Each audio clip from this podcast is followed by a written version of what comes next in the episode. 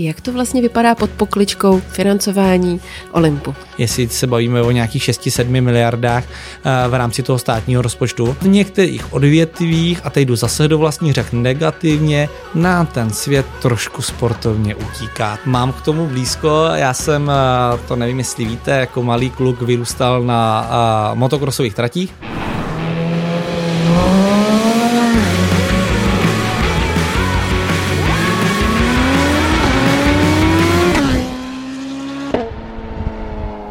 Vážení diváci, vítám vás u dalšího dílu podcastu Celiška v Apexu. Moje jméno je Eliška Coufalová a mým dalším hostem je srdcař motosportu a to ředitel centra Olympu. to je prostě úplně ta klasická věc, jak na to člověk zapomene. Vážení diváci, vítám vás u dalšího dílu podcastu Celiška v Apexu. Moje jméno je Eliška Coufalová a mým dalším hostem je srdcař motosportu a to ředitel Olympu, centra ministerstva vnitra. Ne, Centra sportu,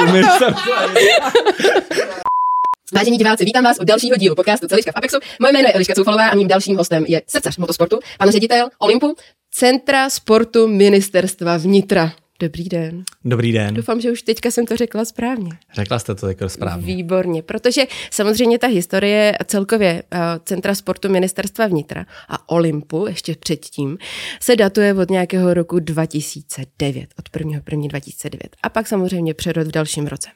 Ale já se hlavně v první otázce chci zeptat, jak těžké je dostat se jako sportovec přímo pod patronaci Olympu Centra sportu ministerstva vnitra? Tak, já jenom ještě upravím ta historie na ministerstvu vnitra toho sportu se váže ještě do historie. Olim Centru sportu ministerstva vnitra, tak jak jste řekla, od roku 2009 je samostatná organizační složka. Předtím to byl odbor sportu ministerstva mhm. vnitra, takže ta historie je určitě delší a mohli bychom jít ještě dál. A nicméně, abych odpověděl na tu vaši otázku, je to pro sportovce jednoduchý a zároveň složitý. Ano. Je zapotřebí být reprezentant v daném sportu, který na Olympu vlastně máme zařazen.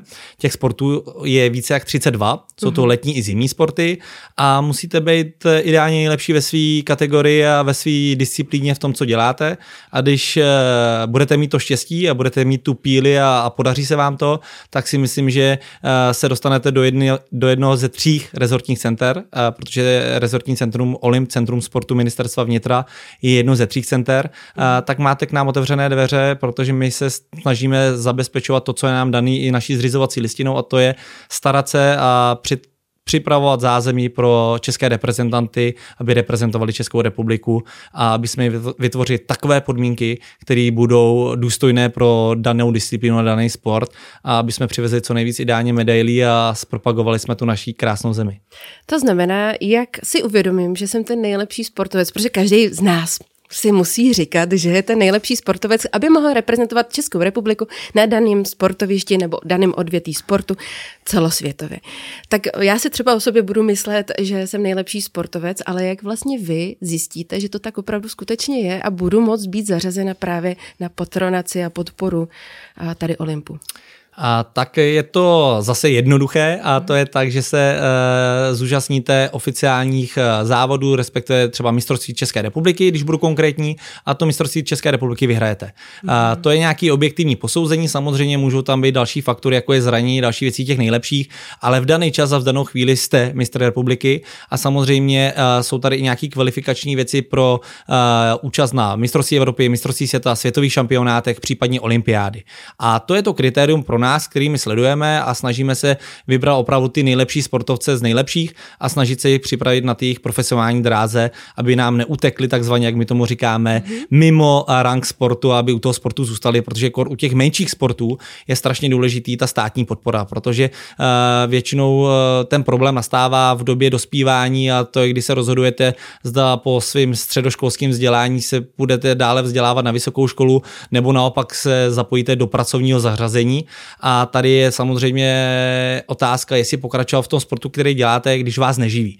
A to je jedno z našich rolí, ne živit sportovce, ale pomáhat jim eh, na té profesionální kariéře, aby zůstali a aby ideálně eh, dosáhli těch nejvyšších met, který by měli mít oni sami. To znamená takové odlehčení z toho ekonomického zaštítění, když to řeknu, a zároveň uh, dát podporu v tom, že můžou mít kde sportovat, můžou mít kde mít regenerovat to svoje tělo, tak, aby byly ideálně připraveny na další závody a soutěže a my mohli re- reprezentovat Českou republiku. Je to tak?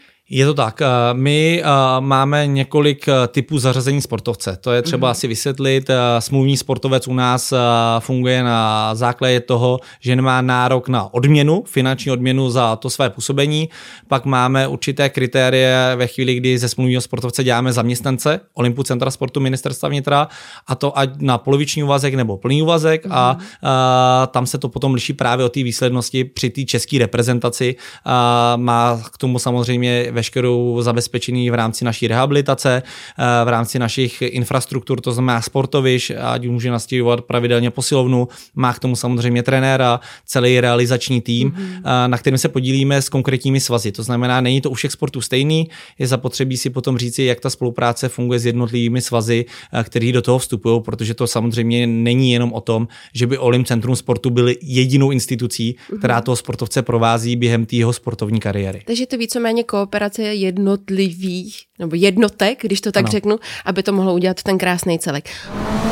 Klikni na odebírat, pokud nechceš přijít o další podcast. Můžeš nás poslouchat také na Spotify či Apple Podcast. Kolik, pane řediteli, je těch sportovců, který podporujete? Protože to bude asi nějaké vyšší číslo, nebudu po vás rozhodně chtít jmenovitě všechny, ale, ale když říkáte letní a zimní sporty, je to asi hodně sportovců. Je to hodně sportovců, máme víc, jak jsem řekl už jednou, 32 sportů, který aktuálně zajišťujeme a zabezpečujeme a aktuální číslo sportovců je 364 a pak, když bych je měl všechny vyjmenovat, tak uh, věřím, že by se mi to povedlo. A... tak počkat, natočíme podcast a pak se tady potkáme. Ale asi bychom tady byli dvě nebo tři hodiny a uh, nevím, jestli, jestli bych na nikoho nezapomněl, protože to číslo je opravdu velký a uh, máme jednotlivý vedoucí těch oddělení, do kterých my je máme zařazeny a staráme se o ně na základě těch jejich individuálních potřeb. To znamená, že si tohle to můžeme nechat do Murosového dílu, aby jsme udělali takovou... To bychom tady byli dlouho, já nevím, jo? jestli to zvládneme natočit, ale tak nechám to na vás. Dobře z čeho vlastně, proč vlastně tady jsme. Jednak je to eh, odtajnění, jakým způsobem mohlo fungovat právě Olim, Centrum sportu ministerstva vnitra, že to je vlastně státní organizace, že to je podpora sportovců a podpora jako taková je strašně ceněná nejenom v České republice, ale hlavně i z odvětví motosportu.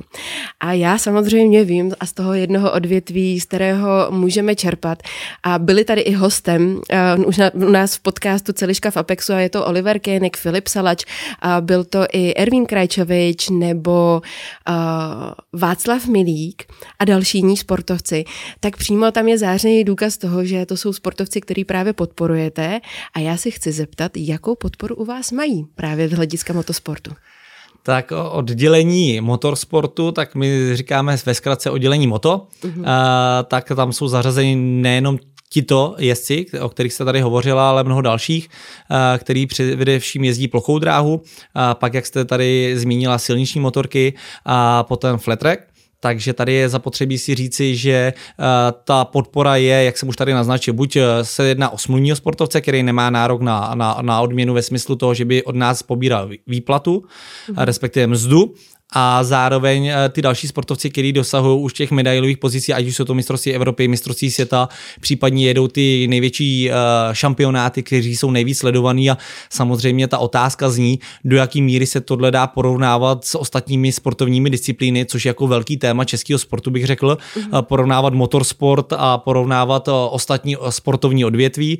Nicméně já chci zmínit a zdůraznit to, že ty úspěchy, které se nám daří v oblasti motor motorsportu, našim jezdcům, tak jsou pro mě neméně důležitý jako u ostatních sportovců, eh, který Olymp Centrum sportu ministerstva vnitra podporuje. Protože jestli se někdo dostane uh, do Moto dvojky, tak je to samozřejmě obrovská reklama pro českou reprezentaci, když někdo jede pod českou vlajku a ta sledovanost je prostě desítky milionů lidí o víkendu a je to srovnatelné s těma velkýma světovými šampionátama, ať už se jedná prostě o atletiku a další sporty, nechci tady být konkrétní a vyjmenovávat všechny tyto sporty, ale myslím si, že ten dopad pro Českou republiku a pro ten sport je obrovský významný pro to a pro tu hrdost toho jezdce. Jet s českou vlajkou podle mě na takhle sledovaný akci.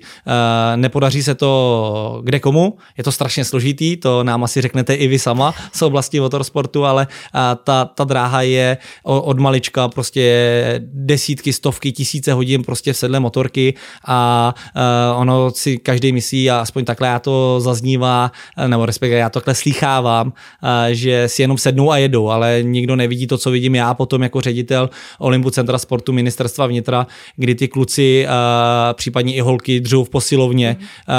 Opravdu tam nechávají pot a to zranění třeba někdy i přijde, protože samozřejmě ten motorsport je vysoká rychlost prostě a nevyhnete se nějakým pádům a další věci, tak já je obdivu v tom, že se znova zvednou prostě a že na sobě zamakají, když jsou třeba sešroubovaný a tak dále a, a sednou znova na tu motorku a ženou se za tím vítězstvím právě pod českou vlajkou a to mi dělá velkou radost. Jedna věc je to pozlátko a to je ten úspěch, ale druhá věc je to, jsou ty věci, které jsou zatím. Je to velká dřina, je to píle, je to odříkání, je to samozřejmě práce i s tou psychikou a s fyzičnem jako takovým. A je to neustálý tlak vlastně na toho jedince, na tu osobu. Kor, když je to vlastně, není to skupinová záležitost, ale je to individuální hodně záležitost. A je tam nádherný i pozorovat právě ten vývoj, když si vezmeme Olivera Koeniga nebo Filipa Salače, vlastně naše nadějný sportovce, nejenom ze strany Superbikeu, nebo právě Moto dvojek a právě přestupu. Dokázal byste srovnat vlastně nebo nějakým způsobem vymezit, protože já asi vnímám, že oblast Moto dvojek, MotoGP, supersportu a tak dále by možná mohlo být na miskivách olympiády. Dá se to takhle, jako co se týká sledovanosti nebo nějakým způsobem, aby jsme to dokázali přiblížit i divákům, mm-hmm. kteří úplně motosport nesledují, ale sledují biatlon, uh, Um, dále jenom, tam je střelba, myslím, že máte, podporujete mm-hmm. střelbu, uh, podporujete jiný atletiku nebo další jiný sporty. To srovnání je strašně těžší u těch disciplín, ale u všech, nemyslím jako jenom u u motorsportu. A důležitý je říct, že minimálně sledovaností to dosahuje opravdu jako sledování, nechci teď říkat, jestli olympiády nebo šampionátu, ale je to obrovský. To znamená, ten přesah je určitě větší než u jiných disciplín, který podporujeme. Nicméně já chci ještě zdůraznit jednu věc, že Olymp Centrum sportu ministerstva vnitra v rámci podpory pro moto je jakousi uh, velmi malou kapkou v moři, protože ten motorsport sám o sobě je strašně drahá disciplína a je to na těch samotných jezdcích, lidí, kteří okolo sebe mají a když jsme zmínili zmínil Olivera Koeniga a i Filipa Salače, tak eh, já třeba vím, že Oliver eh, má okolo sebe tým lidí, který mu pomáhají schánět sponzory a ten Olympie podporuje minimálně. My jsme rádi, že je podporujeme finančně tak, jak umíme, nicméně já chci zdůraznit, že to není o té finanční podpoře. U nás je to především o tom zázemí, který u nás mají, který mají v rámci posilovny, který mají v rámci rehabilitace a je na Oliverovi a na Filipovi a na jejich hlavně realizačních týmech, aby si zabezpečili stáj, aby si zabezpečili ty nákladné uh, procedury, které tam jsou a bez těch velkých stájí, ve kterých oni jezdí a ve kterých se pohybují, by samozřejmě nikdy Česká republika nebyla v tomto sportu tak úspěšná, protože uh, žádný rezortní centrum není schopno zabezpečit takhle finanční injekci pro tak náročný sport, jakož motosport je. To znamená, že vnímám teda jednu stránku té finanční varianty mm-hmm. a ta druhá podpora ze strany Olympu, ministerstva sportu a vnitra. Nedokážu vždycky říct vlastně ten název úplně celý. Můžu říkat jenom Olymp? Můžeme říkat jenom Výborně. tak uh, v tu chvíli vy potřebujete jako mít toho sportovce pod svými křídly, nebo chcete, nebo chcete ho podporovat a co mu vlastně dokážete ještě nabídnout, okrem vlastně nějaké finanční stránky, která samozřejmě víme v tom motosportu nemůže být tak veliká, mm-hmm. Každý náš divák si může říct a podívat se na díly s Karlem Abrahamem, který jezdil MotoGP, mm-hmm. nebo s klukama dalšíma, že opravdu je to hodně drahá disciplína. Tak eh, co můžete vlastně vy nabídnout z Olympu jako takového ještě v rámci zázemí třeba? Tak my v rámci toho, že eh, nás to těší, že jsou eh, pod křídly Olympu. Já tomu rád strašně říkám, že bych byl rád, aby na Olympu vznikla sportovní rodina, aby jsme byli taková olympská rodina, eh, protože si myslím, že je důležité se podporovat i mezi těmi sporty navzájem, ať už je to při úspěchu či neúspěchu. Uh-huh. Většinou to neúspěchu je to strašně důležité se umět prostě podpořit a aby vznikla ta komunita, aby jsme spolu byli souzdru, aby jsme spolu prostě docházeli vycházet a sdílet i ty negativní věci, které se v tom sportu dějí A co chci říci, ehm, ta otázka je strašně eh, složitá v tom, eh, jestli my máme chtít, aby za nás jako za Olymp jezdili. Eh, my bychom neměli jako rezortní centrum, státní rezortní centrum, vyhledávat a přetahovat nějaký lidi. My bychom měli zabezpečovat českou reprezentaci. To znamená, pak, když máme podmínky a u nás ten motorsport má podmínky díky historii plochý dráhy a díky areálu na markétě, tak si myslím, že ty podmínky jsou právě v tom zázemí. To, že se můžou někde fyzicky připravovat, to, že můžou využít třeba našeho kondičního trenéra, mm-hmm. to, že můžou využít naši rehabilitaci,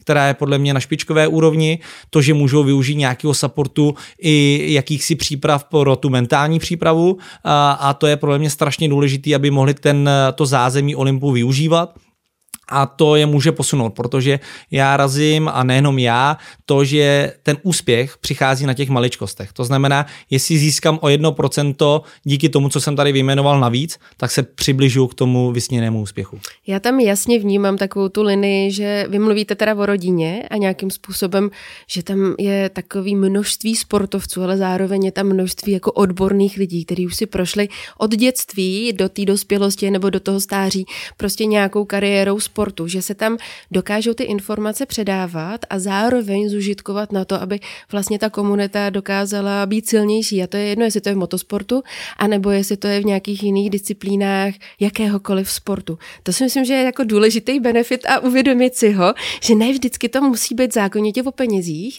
a i když je to samozřejmě důležitá součást asi evidentně všeho, mm-hmm. ale ten hybatel může být i ta podpora mentální, fyzická, rekonvalescence a nebo nebo ze stran vlastně trenéra jako takového míce, kam obrátit, že dostanu podporu a dostanu vlastně jako support v tom, co vlastně můžu dělat. My jsme se uh, celkově se studiem uh, dostali k vám na Olymp a dostali jsme se do unikátního prostoru, uh, který čítá asi určitě velké množství nákladů a finančního zabezpečení k tomu, aby to mohlo vzniknout, a to je kryokomora, což je velmi unikátní koncept regenerace mm-hmm. v hodně extrémních mínusových teplotách. Zkusil jste to i vy na vlastní kůži někdy? Zkusil. Já jsem byl dokonce vyzván svými kolegy, ať si jdu vyzkoušet, abych Aha. věděl, o čem ho- hovořím, když vlastně ty sportovci potřebují regeneraci. Uh-huh. A je pravda, že ta kryokomora má své opodstatnění a že to je jakýsi i trend, který doporučují fyzioterapeuti a je zapotřebí využívat všech moderních technologií a já jsem takový trošku průkopce v rámci rezortních centrů, kdy říkám, a, že je zapotřebí využívat moderní technologie technologii, eh, protože pak, když se chceme přiblížit těm nejlepším výsledkům, anebo být nejlepší, tak potřebujeme jít eh, s dobou, potřebujeme jít s, eh, ideálně s těmi velmocemi, kteří jsou úspěšní a který mm-hmm. i na základě vědeckých výzkumů dokážou ty sportovní výsledky posouvat dál a dál, tím pádem i prolomat třeba rekordy a nejenom ty národní, ale i ty evropské a světové a my bychom měli mít při nejmenším tu ambici, aby jsme se vyrovnali a pokusili se, pokud někdo má nejenom píly, ale i třeba dar a, a i tu možnost, tak aby opravdu ty rekordy strhával pod českou vlajkou na naší stranu a byli jsme v tom světě vidět jakož ta úspěšná sportovní země. Tam se víceméně dostáváme hnedka k první otázce, která padla a to je, jak se dostat vlastně do toho vysněnýho Olympu a vlastně být ten sponzorovaný, v úvozovkách sponzorovaný, podporovaný sportovec. Mm. Vy jste říkal, že to je vlastně jedno z kritérií být úspěšný a získat nějakou, nějakou medaili, nějaký úspěch, mm. ale vlastně to malý dítko asi v tomhle tu chvíli, kdy má ten talent a nemá to zabezpečený třeba rodinný, ale mm. ten talent tam je, existuje nějaký talentová soutěž, kde si najdete právě tady toho klučíka, holčinu a k tomu, že byste ho mohli teoreticky podporovat už jeho v nízkém věku, anebo tam opravdu vždycky musí být nějakým způsobem zázemí z té strany rodiny, podpora týmu nebo hmm. někoho podobného, aby vy jako Olymp jste si ho mohli všimnout?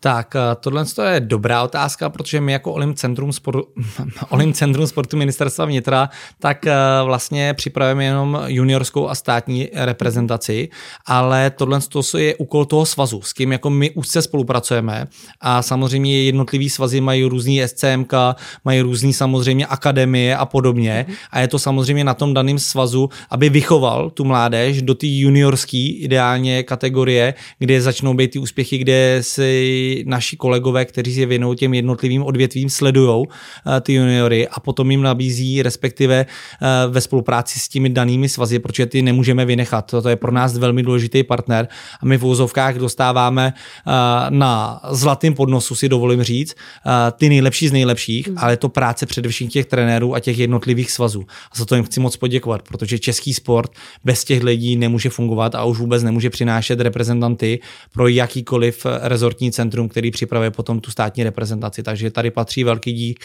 všem svazům a všem nadšencům, kteří v rámci českého prostředí jako připravují mládež. A my se v tom snažíme být aktivní, my se snažíme být naši, s našimi sportovci vzory aby zůstaly eh, ty děti u jednotlivých sportů, aby jsme je přivedli k těm sportům a tady vnímáme tu naší roli pro tu mládež. Já po svém nástupu hovořím o tom, že my musíme v těch regionech a v těch krajích být viděni, aby to nebylo o tom, že jsme organizace eh, z Prahy, ale aby jsme byli vidět po celé České republice s našima úspěšnýma sportovcema, který přivedou k tomu danému sportu děti, které by jinak třeba seděli u počítačů a vnímám to jako eh, velký břemeno nás všech, kteří jsme u sportu, který mm-hmm. se mhm. o to musíme opravdu zasadit, aby se tohle to zlepšilo.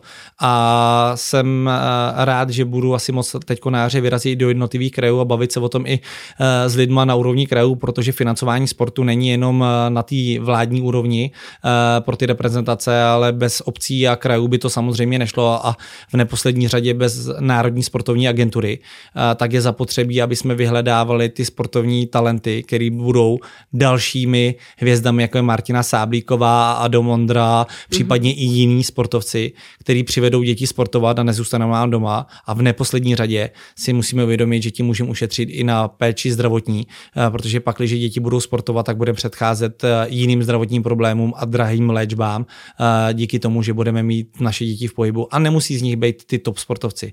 Nám dělá jenom radost, že ty děti sportují. Mm-hmm.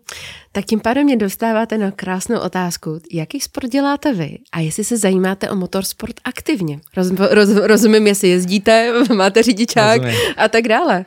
Tak, že tomu máte vůbec blízko. Mám k tomu blízko. Já jsem, to nevím, jestli víte, jako malý kluk vyrůstal na motokrosových tratích. Mm-hmm. Táta byl komisařem, takže schvaloval jednotlivý tratě v rámci mistrovství České republiky i jiných mezinárodních samozřejmě závodů. Takže já jsem jako malý kluk se svým tatínkem jezdil a mával jsem ideálně, když to šlo v juniorských kategoriích praporem v cíli a snažil jsem se být i aktivní takže v rámci motorsportu. Nebo jezdil? Jezdil jsem, ale jenom jako hobby, prostě, je. že jsem to zkoušel. Nikdy jsem nejezdil v žádném týmu a nejezdil jsem závody. A nicméně řidičák na motorku mám na všechny kategorie a jsem jste vlastníkem. aktivním řidičem, anebo jste jenom vlastníkem řidičského oprávnění? Jsem, t- dobrá otázka. Tak já to na to zkusím odpovědět takhle. Mám řidičské oprávnění, jak jsem řekl, ano. mám motorku. Ano, uh, jakou? Se, um, to bude každýho zajímat. Pojďte. Silniční enduro 650 Dakar Bavoráka. Mm, dobře. A takže ji občas eh, Prošel provezu. Jste.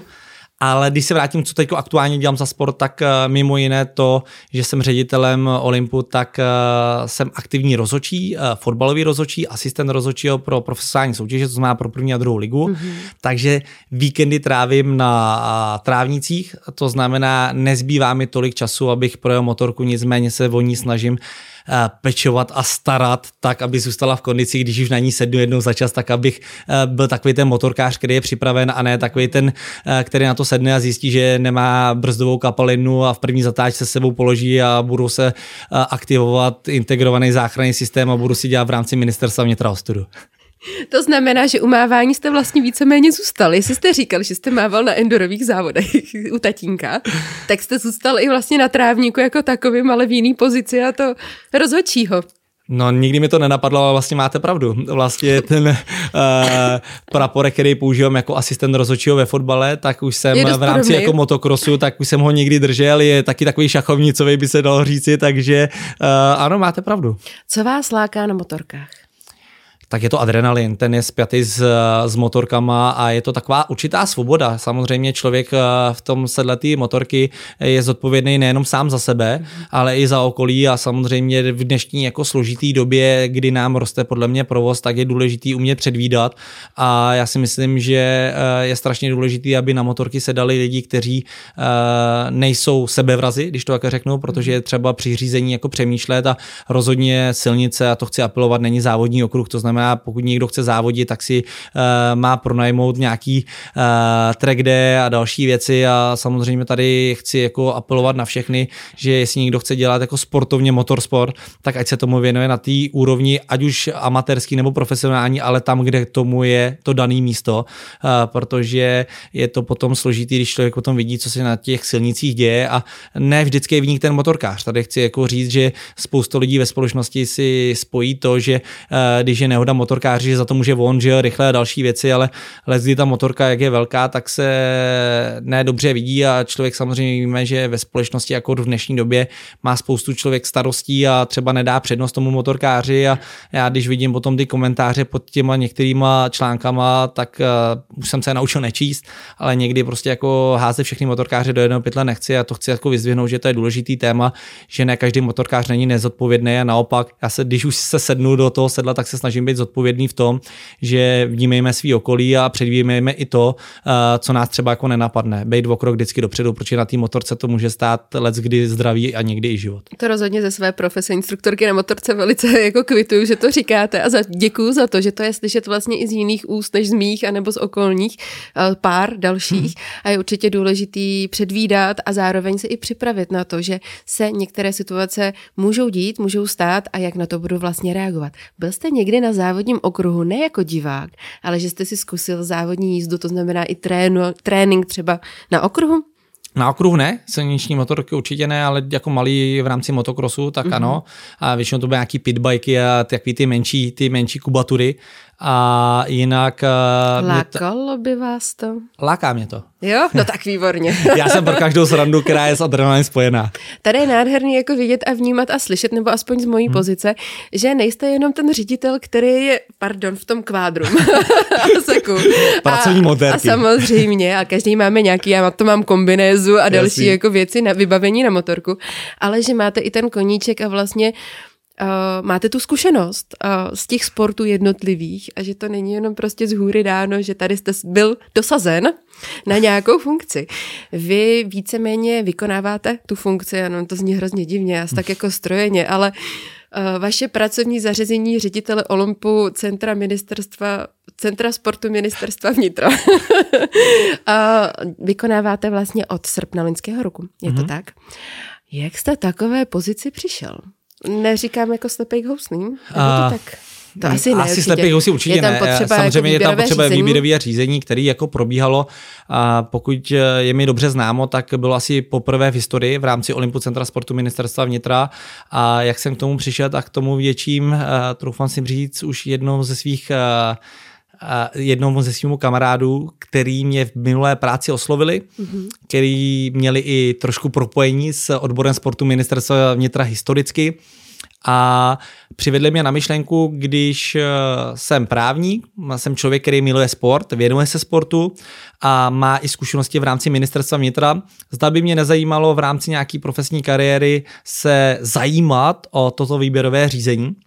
Nicméně uh, několik dnů jsem přemýšlel uh, s ohledem na to, že uh, po mém působení zhruba 6 let na ministerstvu vnitra, uh, že by možná bylo dobrý jakousi změnu provést ve svém životě mm-hmm. a mhm. přemýšlel jsem teda směrem spíše k advokaci, abych si přiznal jako právník, uh, tak jsem to považoval za jednu z výzev, která pro mě mohla být i při mým neúspěchu v tom výběrovém řízení určitou životní zkušeností. Mm-hmm. Takže to bylo asi to hlavní moto, proč jsem se rozhodnul a, a dneska tady sedím jako ředitel Olympu Centra sportu ministerstva vnitra, to znamená, že jsem asi přesvědčil výběrovou komisi, eh, že jsem ten vhodný uchazeč a já i svým kolegům říkám, eh, počkejme rok, až budu ve funkci, co se povedlo nebo nepovedlo, protože já jsem tu funkci přijmu s pokorou eh, a s tím, že mám chuť a energii posouvat celý český sport vlastně dopředu a v rámci Olympu je mi to umožněno. Je mi to mhm. umožněno nejenom v rámci Olympu, ale v rámci českého sportovního prostředí, které které si myslím, že je takové pole neorálné v tom, že se dlouhodobě mluví o jeho podfinancování a o dalších problémech a, a kdo jiný než naše generace by měla prostě pomoci podle mě uh, přidat ruku k dílu a být aktivní na, na tomto poli a, a, a zkusit prostě pomoct českému sportu tak, jak nejlíp umí a z mý pozice teď nějaký prostor mám, tak uvidíme, jak se nám to podaří. To nejzajímavější ze zákulisí v Apexu najdeš na Instagramu Apexu a Stropcast. Nezapomeň nás sledovat. Výborně, samozřejmě držím palce. A když se podíváme do té historie, protože motosport jako takový má v České republice velmi velkou historii. To zní jako zajímavě velmi velkou, ale je to opravdu věc, která je zakořeněná v kultuře mm-hmm. a motosportu jako takovým. Nejenom enduro, ale i plochá dráha a vlastně, když se kdykoliv řekne jako ve světě jsem z České republiky a jezdím enduro šestidenní, mm-hmm. tak to byl velký pojem. Jak to vnímáte vy v současné době? Uh, tak motorsport a vůbec ta historie České republiky je obrovská, jak jste řekla. A já tady vnímám důležitou věc, akord u té plochý dráhy, eh, to, že areál na Markétě je ve vlastnictví Olympu Centra sportu ministerstva vnitra, což eh, si troufám možná říct, i mý předchůdci zachovali tenhle sport v České republice, protože pakliže bychom se měli podívat na financování vůbec českého motorsportu a celkově českého sportu, jak jsem už řekl, tak otázka zní, jestli by tenhle sport u nás v republice prostě přežil.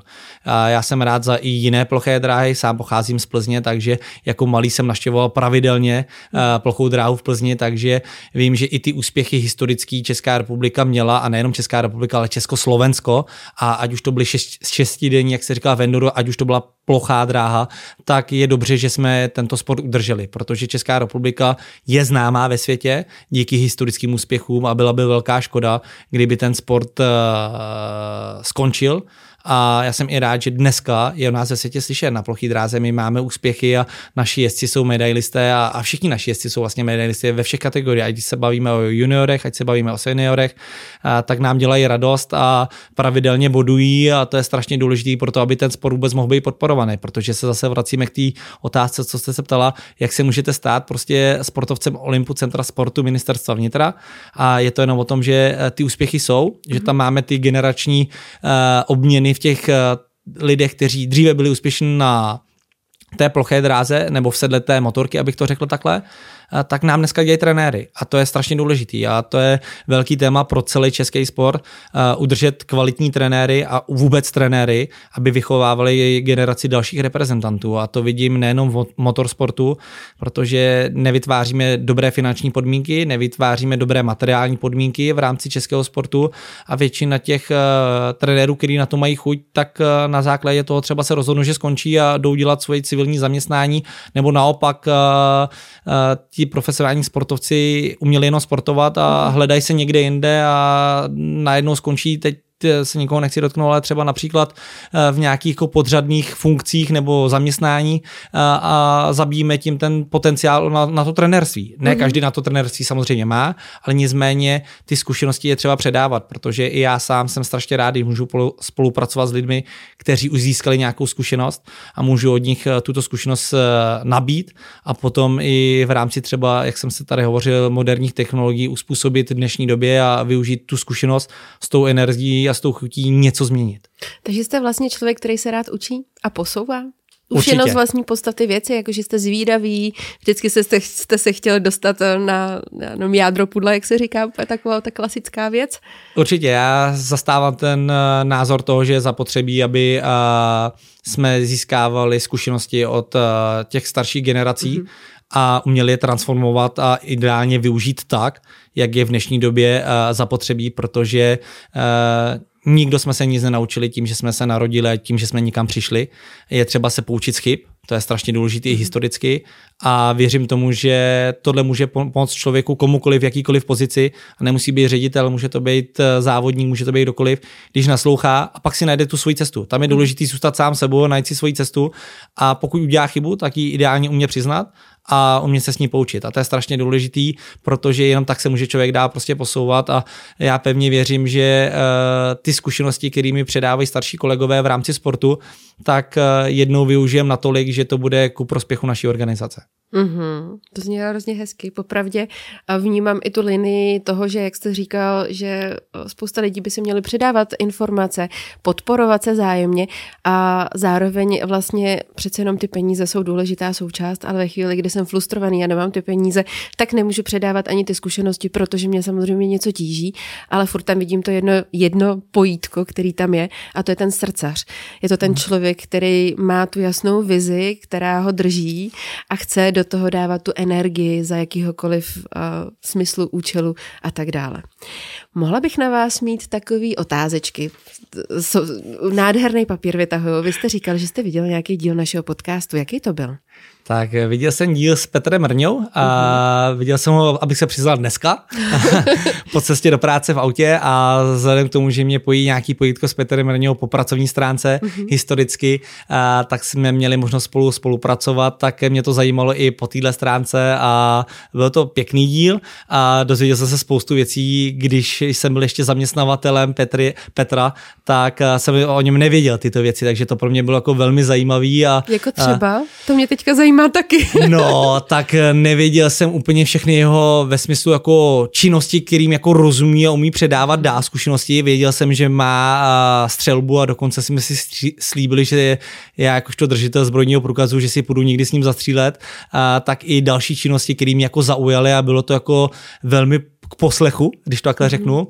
A to, že jsem věděl, že je zkušený člověk, který přichází uh, s činnosti, kterou dělal v rámci, v rámci státu a za to jsem se ho i vážil při spolupráci, tak uh, některé informace jsme si neměli prostě čas říct, to, co zaznělo v podcastu a proto mi to přišlo zajímavý. Tyjo, to jsem moc ráda, že to říkáte a zároveň, že jste si poslechl nějaký díl našeho podcastu. Tím pádem musíte vědět, že na vás budu mít přichystaný papír, kde jsou dvě slova, vždycky rozřazovací a máte si z nich vybrat to jedno. Tak to zkusme. Můžeme? Tak, Čechy nebo cizina?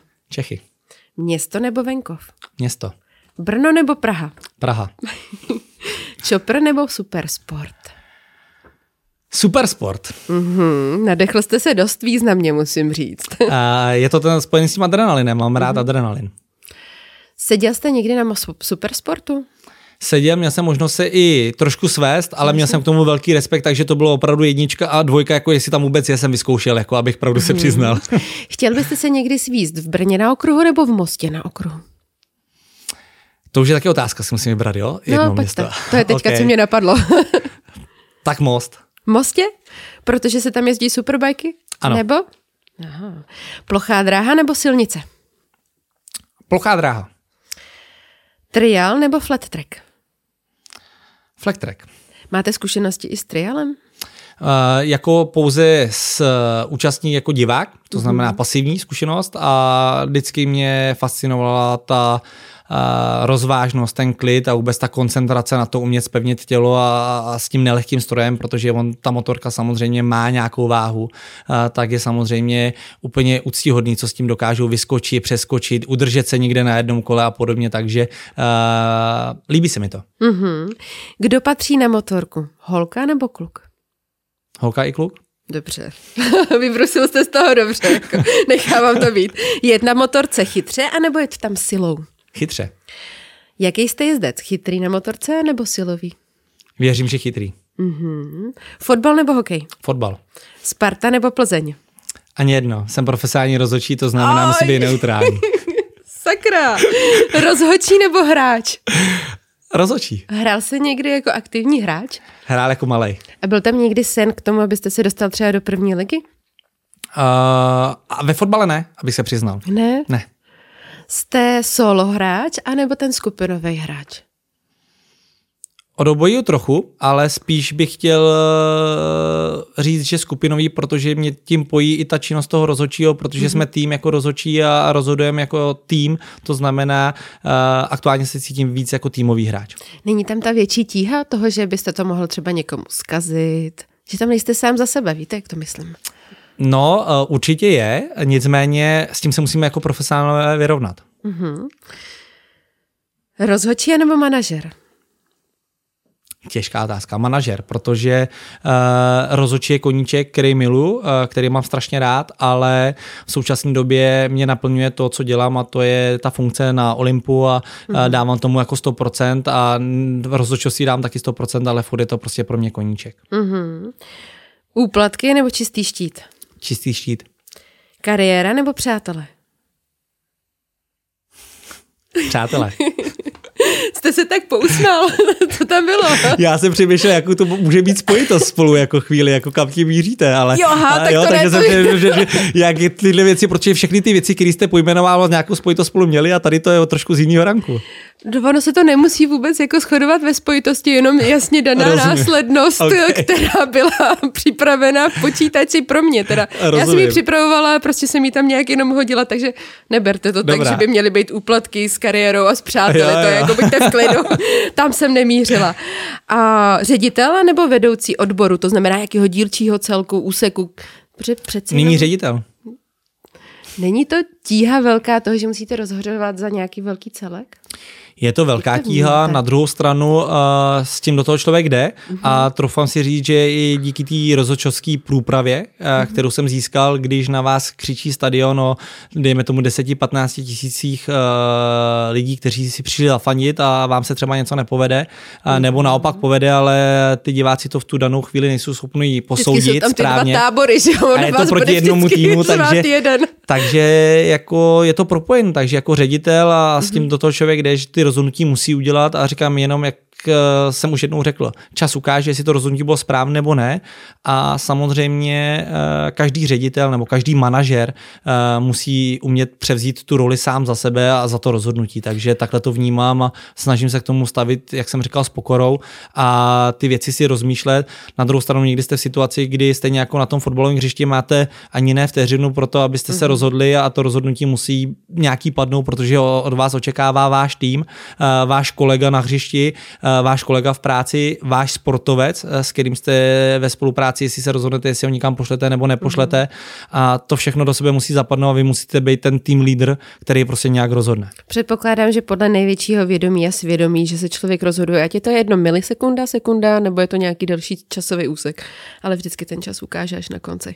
Jestli to rozhod- rozhodnutí bylo správné a samozřejmě ty mince jsou dvě.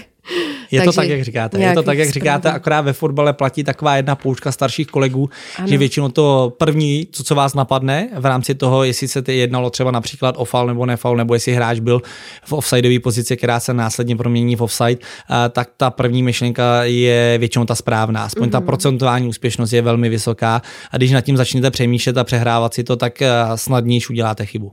Vy musíte mít ve svém časovém rozložení takový dost jasný time management. A řídíte se podle diářové, jako papíru diářového, anebo aplikace?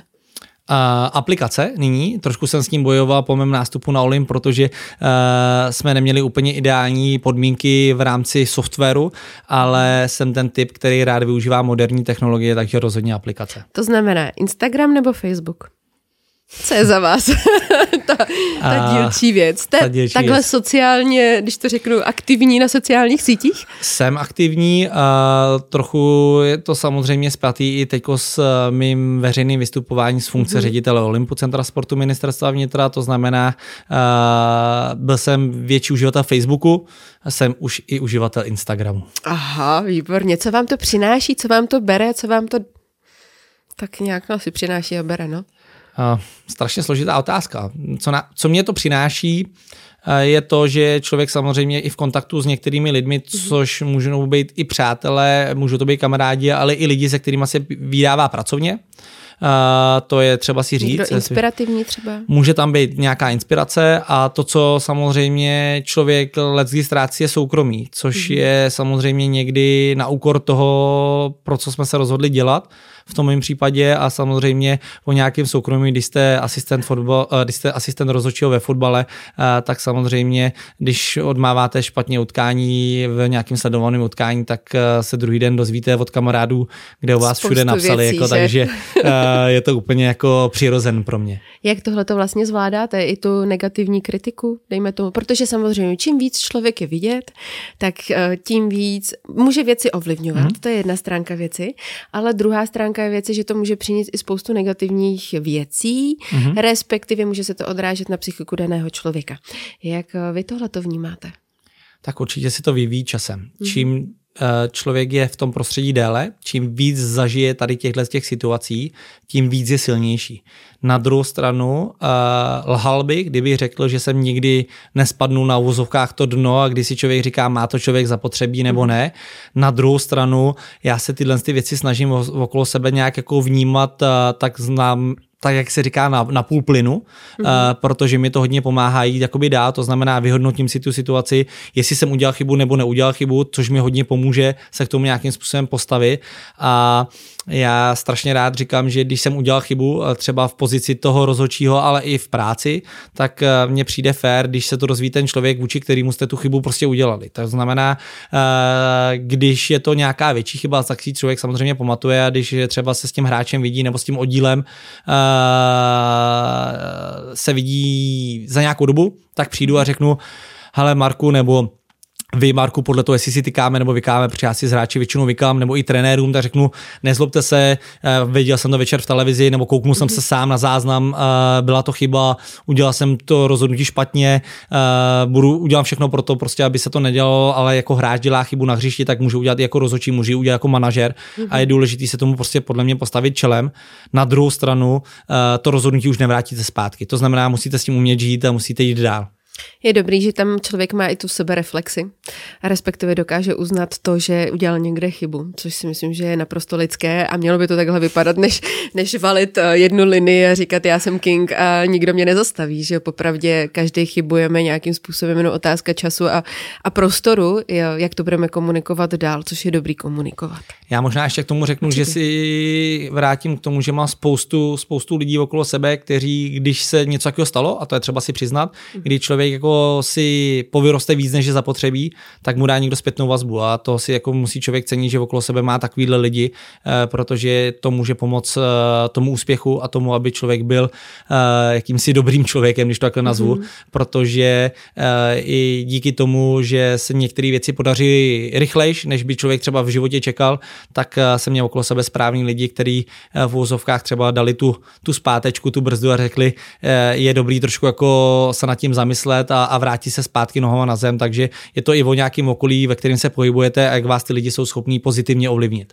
Co se týká vás, tak to byl vždycky ten správný podnět k tomu, abyste se zastavil a řekl si, tak já si to zreflektuju a zhodnotím, jestli to bylo správně, špatně, nebo Určitě jo, vás? určitě jo a je to zase s věkem, který přibývá s těma zkušenostmi. Ze začátku člověk samozřejmě vystupuje jako ten frajírek a king, který si říká, ano, to jste byl. Jo, a tak já věřím, že určitě jo, Dobře. že se najde historicky a nebudu tady lhát, že ne, kdy člověk prostě uh, mu naroste to ego, jak já vždycky Jasně. řeknu a samozřejmě si řekne, a tohle se povedlo, jak je to dobrý, ale je super, když má okolo sebe lidi, kteří řeknou, hele, uh, je dobrý, že se to povedlo, ale je třeba stát nohama na zemi, prostě protože to může být strašně důležitý pro to, jak ten člověk bude vnímaný i dál, protože jeden úspěch není rozhodně nic v životě a máme na to doufám, dlouhou dobu v životě, Aha. aby eh, člověk dělal dobrý i špatný rozhodnutí. Myslíte a celý život. Celý život. doufám, celý život doslova a já bych byl rád, aby když člověk potom bilance, aby těch správných rozhodnutí bylo uh-huh. mnohem, mnohem víc než těch špatných. To je i dobrý vlastně podnět pro sportovce, že ne vždycky za tím úspěchem, respektive uh-huh. ten úspěch může to být to pozlátko, ale ne vždycky to je všechno, co vlastně ten sportovec může mít, ale to okolí a ta podpora, to, že by měl stát nohama na zemi a že opravdu by nemusel spichnout, anebo si vážit toho, že jakým způsobem k tomu úspěchu došel a kdo mu k tomu třeba pomohl, nebo kdo za ním mhm. stál, mm. tak vlastně si to zvnitřnit a zreflektovat, že se to opravdu děje, že nejsme jenom my, ale že je to okolí. Biatlon nebo běh na lyžích? Biatlon. Je vám to blízký, co se týká střelby? Ještě? Do toho? Zkusil jste si biatlon? Uh, zkusil jsem si uh, pěšku i lyžování, biatlon ještě ne, střelbu jsem si zkoušel uh, v rámci toho, že my máme jak brokovou střelbu, tak kulovou střelbu, uh, takže to jsem si měl možnost vyzkoušet. A na co asi ještě nezapomenu a to trošku odběhnu od otázky, ale teď jsem si na to vzpomněl, tak byla jízda v bobu a jízda v bobu s přetížením téměř 5G mm-hmm. uh, byl Máme teď velmi skvělou silný. reprezentaci v bobistech. No, ty jsou u nás na Olympu a a, a jsou to šikovní kluci, uh, spoustu holek říká, že jsou pohledný. Uh, jo. a, takže... Uh, a jezdí na motorce, a jezdí na motorce, ano, vím, mm-hmm. vím. A musím říct, že jízda v Vovu byl velmi silný zážitek. Mm-hmm. Děkuji Dominikovi Dohřákovi, že mi říkal, že mě sveze pomalu a vlastně až na startu Kecal. jsem se vrátil, vrátil do šesté třídy základní školy, když, když něco pustíte na nožích nebo na bruslích z kopce dolů, že to vlastně pomalej žec nemůže, že tam je jasná fyzika a, já mu za to děkuju, protože to byl skvělý zážitek, který jsem si nerozmýšlel, šel jsem po, to, po tom pohlavě nebo do toho pohlavě a zažil jsem něco, co si budu dlouho pamatovat a ještě to určitě někdy vyzkouším. Bude si to Dominik taky pamatovat, respektive jak na to vzpomíná Dominik, pojďme já, si říct. Ne, já myslím, že to nebylo strašný vůbec, jako ne? to já spíš jako ten pocit toho, že uh, klobouk předtím, jaký tam zažívají přetížení, uh, co všechno musí udělat, že to není rozhodně jamajský bob a uh, že to musí řídit opravdu sofistikovaně jakým způsobem. On, ono se to nedá moc řídit podle toho, co mi říkal Dominik, jako, ale tak to je otázka spíš není. Jako, no, ale tam uděláte jednu chybu a pak už ji asi jako nevyrovnáte. Na druhou stranu,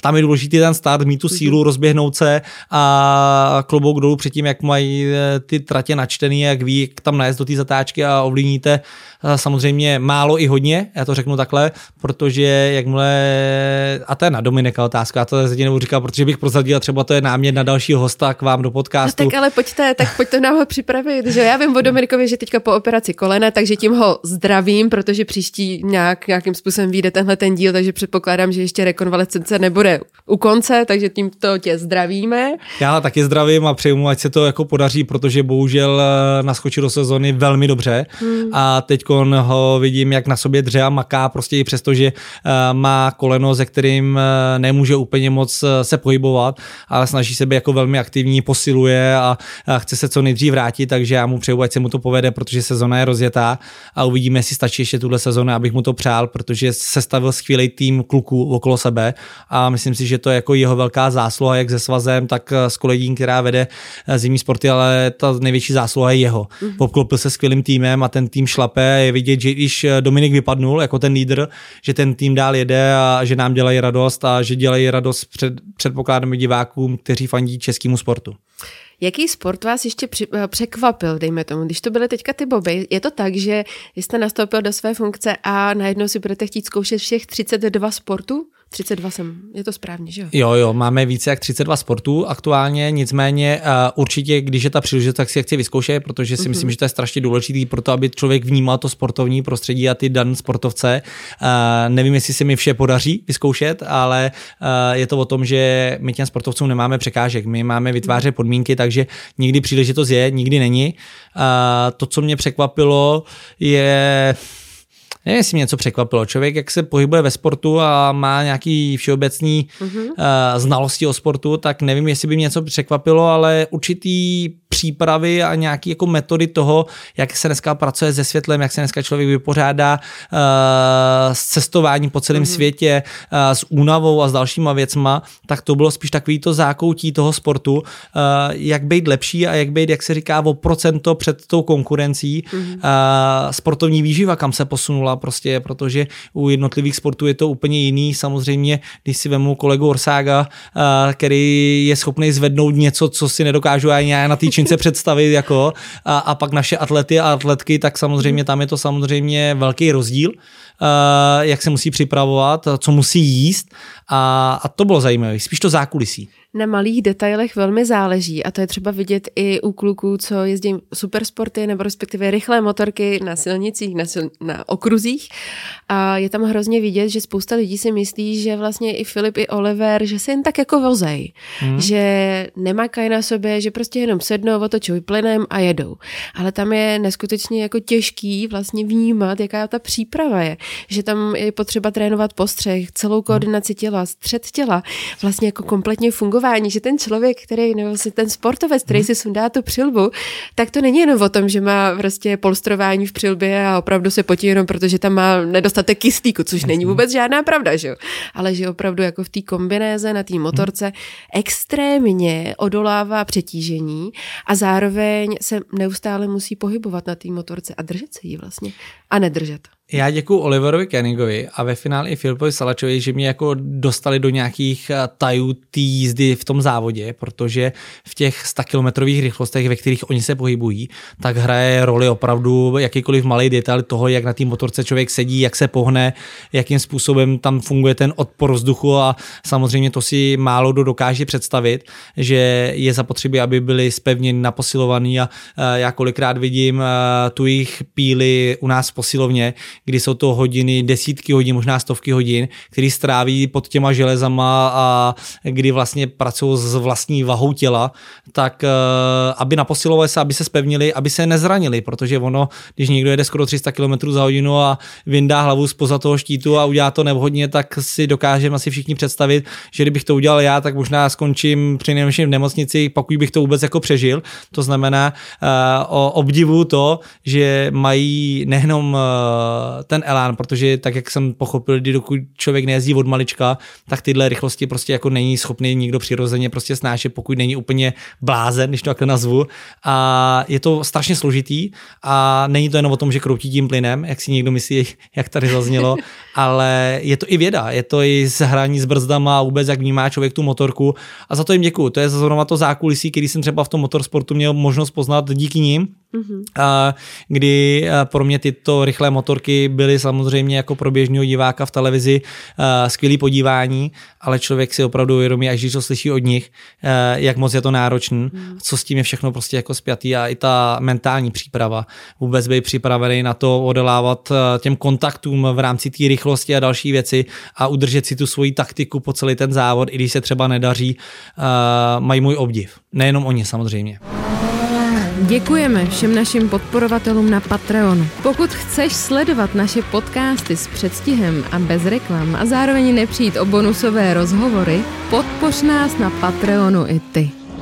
Až do toho promlouvá ta technika, na které jezdíš, jo? a teď ty nejance a různá tratě mm-hmm. a mhm. proměnlivost počasí a teď tak těch faktorů je neuvěřitelné množství, který do toho promlouvají a teda jako klobouk dolů před klukama, respektive i před holkama samozřejmě, hmm. který jako jezdí na motorce a na závodních okruzích a vlastně odolávají takovýmhle způsobem ze všech stran tomu tlaku, který je na ně vyvíjen, že co si budeme povídat na, sportce, na sportovce jako takového. To samý plochá dráha, prostě jako člověk si říká, že tam vidí, že tam krouží dokola bez brz, prostě jenom s tou patkou, která tam prostě je přesně tak. Tak, kilometrech v zatáčce. Takže tady tohle jako člověk obdivuje a třeba nevím, jestli si vyzkouším někdy plochou dráhu, protože Aha, je to nebezpečný samozřejmě a, a samozřejmě to asi jako láká, ale nechám to asi těm, těm našim jezdcům, kteří jsou prostě fantastický a mají můj obdiv a já jsem měl možnost vidět, ať už v rámci Zlaté přilby, kde jsem byl osobně, tak i u nás v rámci memoriálu, který se každoročně pořádá u nás na markétě.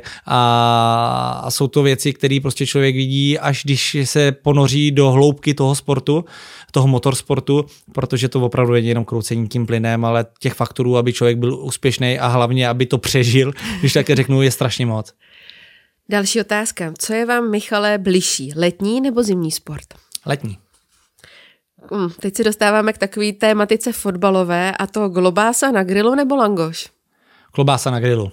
To patří prostě k vesnickému fotbalu a když člověk začínal na okresu, tak všichni znáte okresní přebor a, a prostě klobása k tomu patří a, a, a někdy jí měli fakt dobrou. A já do dneška na to rád vzpomínám, když jsem byl uh, rozhodčí uh, okresních soutěží. Těšíte se na to i teďka v tuhle chvíli, když jdete mávat? Eh, na zápasy? My klobásy nedostáváme. Ne, ne, to není jako benefit. není to jako benefit, my jsme profíci. To tam přidejte na jako, jako bonusovou variantu a my dodržeme, Ne, my dodržujeme zdravou stravu, takže jako to vážně? samozřejmě jako... Uh, dodržujeme zdravou stravu, tak to řeknu. Jo, dobře. Nebudeme to rozvádět dál, jo? Ano. Takže uh, pivo nebo vodka? dodržím zdravou stravu, takže nic ne pivo, protože jsem z Plzně a já vždycky říkám s oblibou, že určitě i díky tomu, že moje maminka pracovala v pivovaru, mm-hmm. tak já jsem dostával podle mě dřív pivo než eh, materský mlíko, takže vlastně i, i, takhle, není pivo jako pivo, takže pokud se bavíme takže o Plzni, Plzeň. tak to je pivo, ostatní se tomu snaží jenom přiblížit. Tak to by mě zajímaly teďka reakce pod naším podcastem, jaký tam budou a jaký budou recenze třeba z českých Budějovic, že? Dejme tomu. Nebo... Pardon, jsem z Plzně.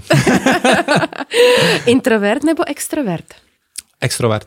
Soutěživý nebo je mi to jedno? Soutěží. Solo hráč nebo skupinový hráč? Uh, tak tady se zase dostáváme k té týmovosti. Uh, Obojí, od každého trochu a zase se bavím o tom, že já rád pracuji v týmu, takže spíš týmový hráč, ale je tam trošku prosadit třeba i toho solitérství. Takže dobře, pojďme. Pohodář nebo nervák? Pohodář. Aha. Dochvilný nebo věčně se spožděním? Většině se spožděním z důvodu toho, že toho chci stihnout opravdu hodně. To znamená, že nemáte dobrý time management? Uh, to znamená, že bych mohl na time managementu zapracovat.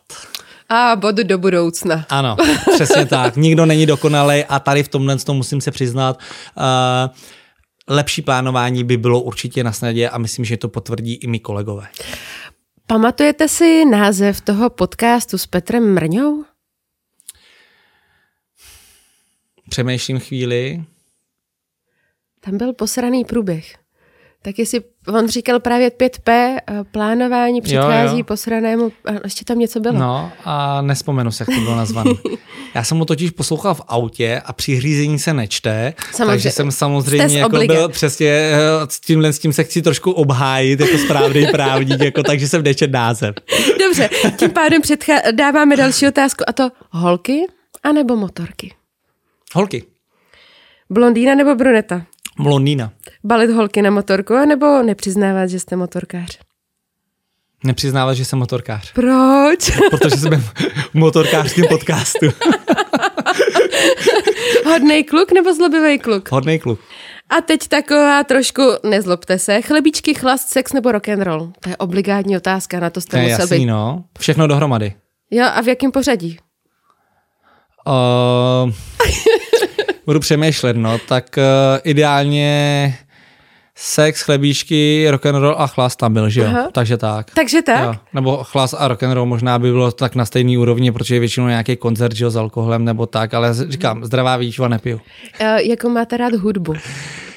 Uh, jako všeho chuť a rád poslouchám eh, české písničky, rád poslouchám uh, to, co aktuálně letí, nějaký pop a další věci. Asi si nepustím jako vážnou hudbu, když někde cestuju, uh, protože hodně řídím, mm-hmm. tak u té bych asi usnul. Mm. Ale nevadí mi, když ji někde zahraju. Jakože to přečkáte a bude to v pohodě. Ne, to není tak. Jako, já nemám jako nějak, jako, že bych řekl, že něco, nemám rád dechovky. Já, to je věc, jako, u kterých bych si jako asi nechtěl posedět a asi bych hledal jako způsob, jestli uteču, nebo to nějakým způsobem přeladím nebo přepnu. Jako, ale jinak ostatní věci, eh, když je od každého trochu, tak si myslím, že to je super, protože to je mhm. nějaký zase všeobecný přehled. Mm-hmm. Dostáváme se ještě k uh Olympu, mm-hmm. Centrum sportu ministerstva vnitra, já se to i naučím. A chtěla jsem se zeptat, kolik center po republice vlastně je, protože oni jsou hlavní centra a pak jsou takový ty ne, je jenom jedno centrum. Jedno samozřejmě ve Stromovce, ale, má ale pak má ty další. ostatní tak, eh, sportoviště, další infrastrukturu. Ať si a... to vlastně divák dokáže představit, Jasný. protože spoustakrát jako, dejme tomu, v Jablonci nad jsou centrum pro biatlon. Ano, přesně Pojďme tak, to, dát tak to je jedno z nich. Eh, v Plzni máme eh, střelnici uh-huh. pro takzvanou kulovou střelbu, pak máme střelnici v Brně, tam je broková střelba, v Brně se taky nachází naši plavci, to znamená využívají tam místních plaveckých areálů a máme tam pro ně zázemí zázemí v rámci i našeho vedení oddělení plavání. Potom máme areál Markéta, která je pro plochou dráhu a v posledních letech tam byl vybudovaný rugbyový stadion uprostřed mm-hmm. té ploché dráhy, což je taková rarita, že tam není klasická tráva, jako jste zvyklí na běžný plochý dráze, ale u nás najdete uprostřed dráhy umělý povrch, na kterým se hraje rugby. Takže to je taková zajímavost. Pak máme ještě zázemí v Hradci Králové, kde najdeme cyklistiku mm. a tím jsme vyčerpali dráhovou všechny. cyklistiku. Uh, ne, ne, dráhovou cyklistiku, silniční cyklistiku. Silniční. Mm. A tím jsme vyčerpali všechny naše areály v rámci našeho vlastnictví, respektive zprávy, uh, který spadají pod Olim Centrum sportu ministerstva vnitra. Mm. To je, to je hodně zajímavé. To si myslím, že spousta lidí třeba nemusí ani vědět, mm. že to vlastně jako takhle existuje nebo funguje a můžou mít právě jenom zafixovaný, že to je právě ten areál ve str- na Stromovce, ale ne tyhle ty okolní po celé České republice, protože jich je poměrně dost. Je to tak a já když jsem nastoupil do funkce, jak jsem všechny objel hned v prvním týdnu, téměř všechny v prvním týdnu, uh, protože pro mě je důležitý, aby, aby ti lidé a ti sportovci věděli, kdo stojí v čele Olympu Centra sportu ministerstva vnitra, aby s ním mohli komunikovat jakýkoliv problémy, nebo naopak se mohli pochlubit svými úspěchy, protože je důležitý sdílet jak to negativní, tak i to pozitivní a, a ty trenéři musí mít jasnou podporu svého vedení, protože, jak jsem říkal, český sport má problém s tím, že nedokáže přivést trenéry napříč všemi sporty a to nejenom z důvodu podfinancování, ale nějaký jistoty zázemí a vůbec toho, že jim vytvoříme takové podmínky, které budou pro tu reprezentaci a pro to jejich uh, umění a, a, a tu jejich činnost uh, důstojnými. Krásně jste mi nahrál a zároveň tady můžu vlastně se zeptat toho nejpovolenějšího.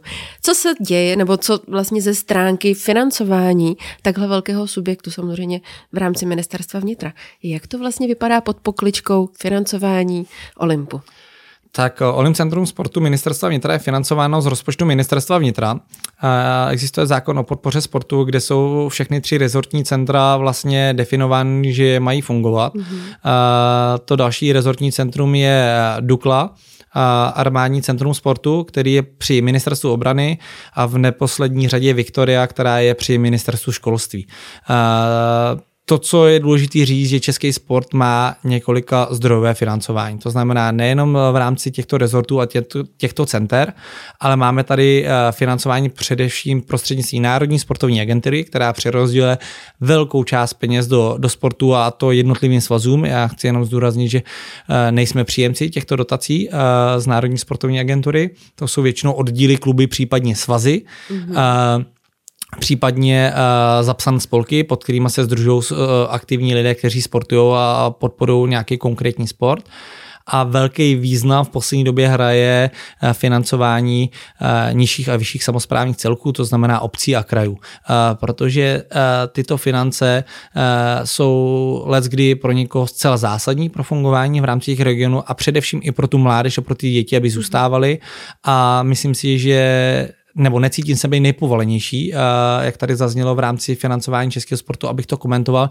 Nicméně ať už se bavím s předsedy svazy, kteří jsou pro mě partneři, ze zástupci Národní sportovní agentury, případně dalšími subjekty, je na nás na všech, aby jsme sehnali co nejvíc peněz do českého sportu, protože, jak už jsem tady jednou řekl, eh, pokud nebudeme podporovat eh, český sport dostatečně finančně, a já znovu opakuju, že prostě těch peněz do sportu jde strašně málo, jestli se bavíme o nějakých 6-7 miliardách eh, v rámci toho státního rozpočtu. A... Do všech sekcí sportu? Ne, ne, ne, tady je třeba říct, že tam nejsou peníze potom těch obcí a těch krajů, který dělají jako velkou část, ano. ale třeba pro Národní sportovní agenturu, tak je to sakra málo, protože je zapotřebí si uvědomit, že vynakládáme obrovský miliardový částky na uh, zabezpečení zdravotní péče pro občany České republiky a jedno z nejvýznamnějších prevencí, který můžeme dělat, je, aby naši děti a nejenom děti, ale kdokoliv z nás prostě sportoval a to i na amatérské úrovni chci zdůraznit.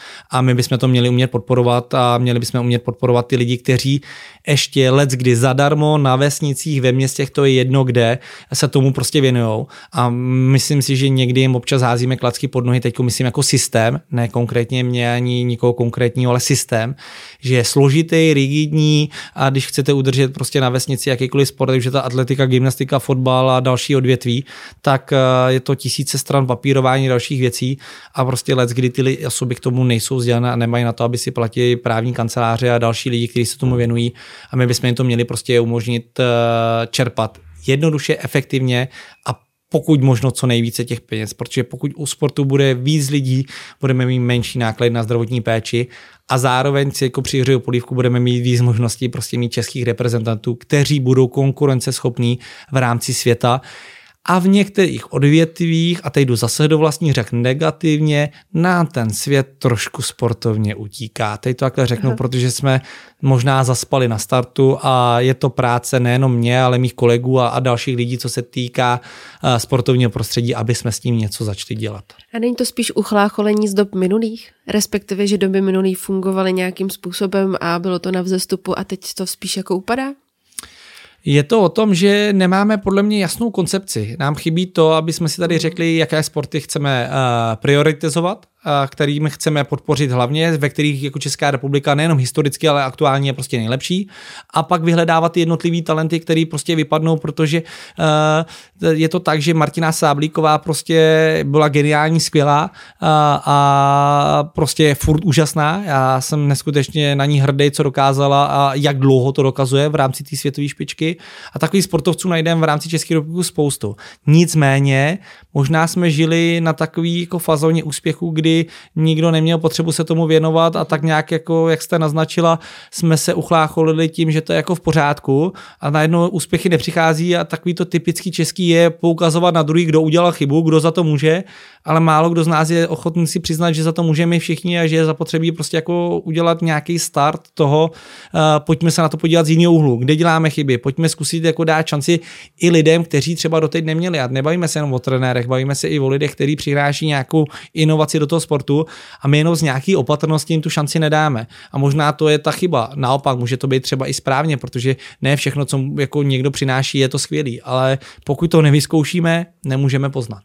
Vy jste tam zmínil, že byste dal prioritu některým sportům, nebo respektive navrhnul, Jaké sporty by to měly být? Měly získat nějakou takovou prioritu za vás? To je, jako straš, to, je, to je strašně složitá otázka eh, ve smyslu toho, že my si musíme říct, jestli chceme 30, 40, 50, 60 sportů mít uh, prioritizovaných, a protože o to se musíme odrazit. A já si myslím, že to měřítko musí být uh, objektivní a ne vždy se asi podaří, aby bylo. Jasně. Ale musíme říct, v čem jsme dobrý, v čem vynikáme, v čem máme úspěchy a asi to by byl nějaký základní kritérium, co nám poskládá pár sportů. To znamená uh, fotbal, hokej, nějaký tady jako fenomén České republiky a to neříkám, že jsem asistentem rozhodčího v profesionálních soutěží, ale... Ale proto tak cítíte, Ale cítím to tak, že to prostě jako v té společnosti zbudí emoce, jdou lidi prostě v úvozovkách prostě si zahrát vesnický fotbal, jdou si zahrát hokej, prostě bohužel dneska není takový počasí, aby ho hráli někde na zamrzlém rybníku, ale když se tak podívám na svý přátele a spoustu lidí, tak eh, většinou zjistíte, že je i další sporty, ale ten fenomén tady v České republice rozhodně fotbal a hokej je, eh, to je třeba si prostě přiznat. A kdo to tvrdí, že ne, tak ty čísla mluví za sebe. Když se podíváte na členskou základnu, kolik hraje dětí, kolik hraje prostě dospělých tenhle sport, tak je to number, number one a prostě ten, tyhle sporty jsou úplně jasné. Ty ostatní sporty je otázka toho, jestli se máme brát o to, jakou máte velkou členskou základnu, eh, nebo i jenom jestli to je podle nějakých medailí. A tohle z toho si netroufám říct, že přísluší mě. Já bych měl být možná jeden z těch, kteří by mi do diskuze měli přispět, ale v tomhle musí se hrát roli národní Národní sportovní agentura, eh, která si myslím, že je to jejím úkolem, aby otevřela tu ať už širší, tak uší debatu. Protože, aby tam přispěli různí jako odborníci. Ano, tam přispěli odborníci a každý si potom řekl a někde se ta čára bude muset udělat. A je to strašně nepopulární, že o tom tady hovořím, protože někdo zůstane jako vítěz, někdo zůstane jako poražený. Nicméně ten systém by neměl být rigidní v tom, že jednou to někdo rozhodl a, a tím jsme skončili podporovat celý sport. To rozhodně nechci, aby tak vyznělo.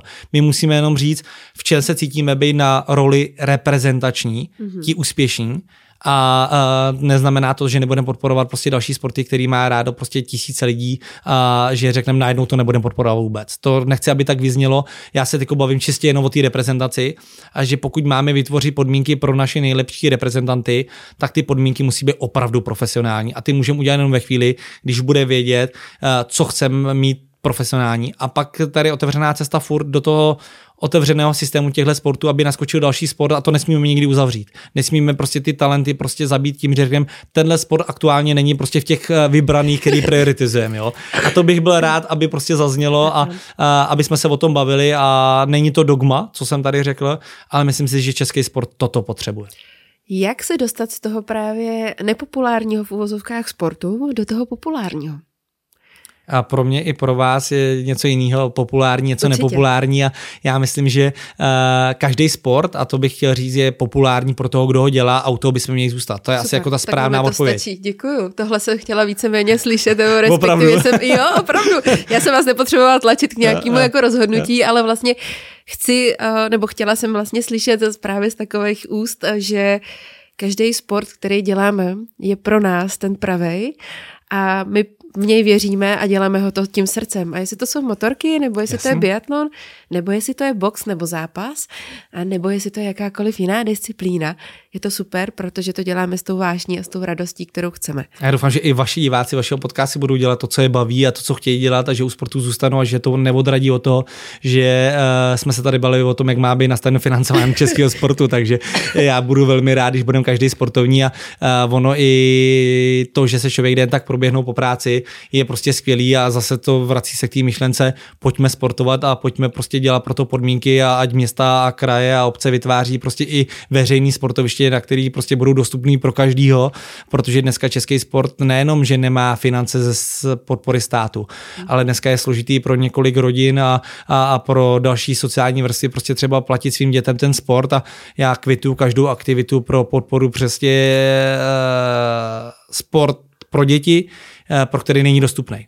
A myslím si, že bychom jako společnost proto měli dělat všichni maximum, protože ne každý ten sport může mít dostupný z důvodu nějakých finančních nákladů, ale třeba tím zabijíme nějaký talent, který nám přiveze tu medaili. Hmm. Máte do budoucna nějaký sen, kterého byste se chtěli jednak ze soukromého hlediska hmm. dostat k němu, respektive mít to asi nejde jako splněný, protože pak si vymyslíme další jiný. No, jasně. A z toho profesního hlediska, takže dvě úrovně tak když to mám z toho profesního hlediska, tak eh, ten sen je eh, zkusit vytvořit takové podmínky, eh, na základě kterých budeme vozit jako medaile aktuálně, teď z mhm. pozice ředitele Olympu. To znamená umožnit co nejvíc sportovcům, aby byli podpořeny ze strany státu a to ovoce bude potom, když to budeme dělat dobře, že se nám podaří prostě získávat ty úspěchy v rámci těch světových šampionátů, olympiád, mistrovství Evropy a podobně. A to si myslím, že kdyby jsme začali vozit víc medailí, než vozíme teď, tak by bylo splnění jakýhosi profesního snu, protože by člověk mohl přidat uh, své dvě ruce, jak se říká, uh, do toho koloběhu, protože ta práce není o řediteli, ta práce je o lidech, který on řídí a já tam mám skvělý tým a odborníky, kteří prošli uh, skvělými sporty a byli úspěšnými sportovci a na ně se člověk musí spolehnout. Ta moje činnost je jen zajišťovat ty finanční prostředky, to, to zázemí a v úvozovkách prostě bejt ten hnací motor a motivovat k lepším výsledkům. A respektive motivovat i k nějakým změnám, předpokládám. Určitě. Protože se to tak jako hýbe a mělo by se to hýbat, protože přece jenom, když nejsme vidět, tak se o nás nikdo hmm. samozřejmě nedozví. A to je asi možná jedním z úkolů Olympu nebo mhm. vás, hmm. tak aby vlastně byl víc vidět, aby se o vás víc dozvěděli. Je to, je, je to určitě jeden, jeden z těch věcí, který jako vnímám. A v tom soukromém životě eh, člověk eh, chce být asi jako zdravý a, a to je asi jako důležitý pro to všechno ostatní člověk nějak eh, má se líp, má se hůř, ale nicméně bez toho zdraví člověk nic neudělá. A takovým malým snem je asi naštěvat nějaký místa, kam by se dá člověk prostě podíval v rámci nějaký dovolený nebo tohle. Hmm. Takže jsou určitě místa na světě. Jaký je to pro viděl. vás? Pojďte to říct tuhle chvíli bych třeba určitě rád viděl Mexiko. Aha. Na nějakou delší dobu předpokládám, tak třeba měsíc, co? Ne, to určitě ne. Já nejsem ten typ, který by dokázal vydržet měsíc bez práce. Aha, takže jste workoholik. Dá se říct, že ano, ale uh, to se ptejte mých kolegů. to doufám, že nám napíšu právě po ten podcast. A teďka na závěr, protože už se blížíme ke konci vlastně našeho oficiálního dílu, nicméně nebude nás čekat samozřejmě natočit bonusový díl pro naše Patreony, kteří nás podporují. Ale chtěla jsem vás poprosit, jestli byste měl nějaké sdělení, respektive přání pro naše diváky, buď to ze své pozice nebo ze soukromé pozice, jak to uchopíte na vás tak bavíme se o sportu a jedno, jestli to motorsport nebo normální sport, opravdu, jak jsem řekl, dělejte to, co vás baví a myslím si, že podporujte sport v tom širokém slova smyslu a kdo z vás máte možnost, prostě tak ho ovlivňujte eh, v pozitivní slova smyslu, aby do něj šlo více peněz. Pro ty z vás, kteří jste ti sportovci, tak se nenechte odradit špatnými rozhodnutími, špatnými řečmi a, a makejte na sobě, protože podle mě je důležité si věřit a každý vám bude říkat, že třeba vy na to nemáte, ale ale historie ukázala v mnoha odvětvích, že prostě vy zrovna to mít můžete a že se můžete stát těmi nejlepšími. Takže jestli můžu tady ze své pozice a nechci se do nějak pasovat, abych nikomu říkal, co má dělat, tak neposlouchejte lidi okolo sebe, prostě když vám budou říkat, že na to nemáte. Jděte svojí vlastní cestou a, a jděte si zatím, protože uh, troufám si říct i z vlastní zkušenosti, že jenom vy sami můžete ovlivnit to, co se vám bude dít a toho, čeho dosáhnete. To znamená, jestli tohle může být moje sdělení, tak určitě, uh, jestli jste připraveni a jste ochotni nastavit uh, pod krev a v úzovkách prostě i, i ztrátu něčeho, uh, co byste si třeba nějaký pohodlí chtěli dopřát, tak pro ten sport je to strašně důležitý a já se budu strašně moc těšit, když tady uh, tuhle vízu uslyší třeba někdo, kdo bude do budoucna z našich úspěšných olympioniků a jestli bude na Olympu nebo na Dukle nebo na Viktorie, mi je v tuhle chvíli jedno. Já budu bojovat vždycky za český sport tak, jak nejlíp umím a vždycky je to o těch sportovcích a o těch lidech, takže nenechte se odradit a určitě dělejte sport srdce. Děkuji za tyhle slova. Já jenom řeknu děkuji, protože je tam to nejvíc, co mohlo být řečeno. A zároveň moc děkuji, že jste přijal pozvání k nám do podcastu Celiška v Apexu, že jsme si mohli opravdu otevřeně povídat o zákulisích Olympu a zároveň sportu jako takového, protože je důležitý o věcech mluvit za mě. Já děkuji za pozvání a vašim divákům a motorkářům přeju mnoho kilometrů bez nehod a českému sportu, ať se daří obecně. Děkujem. Vážení přátelé, děkuji, že nás sledujete, podporujete a hlavně i odebíráte. Děkuji za každý váš komentář a my jdeme natočit bonusový díl na náš Patreon, takže jestli tam ještě nejste, leďte tam, budeme moc rádi, že nás podpoříte. Mějte se krásně a těšte se na sezónu. Je v dnešní době korupce ve sportu? Dobrá otázka. Já chci věřit, že není, ale já jsem přesvědčený o tom, že politika musí promovat do sportu. Teď jste mě přivedla takovou myšlenku, kterou strašně rád říkám. Eh, český děti eh, neumí dneska padat neumí spadnout, neumí les po stromech a to je možná i v tom motorsportu. Já sám si pamatuju, že prostě a vím, že to je nelegálně, že to nemůžeme asi jako říct, jako, ale Každý prostě na je na fixu přesně tak, že, si piktl vzal prostě a když mu člověk byl 8-9, tak na poli nebo respektive někde za dědečkem nebo barákem prostě člověk na to naskočil a Přišel to tam. do autoškoly a oni se vás ptali,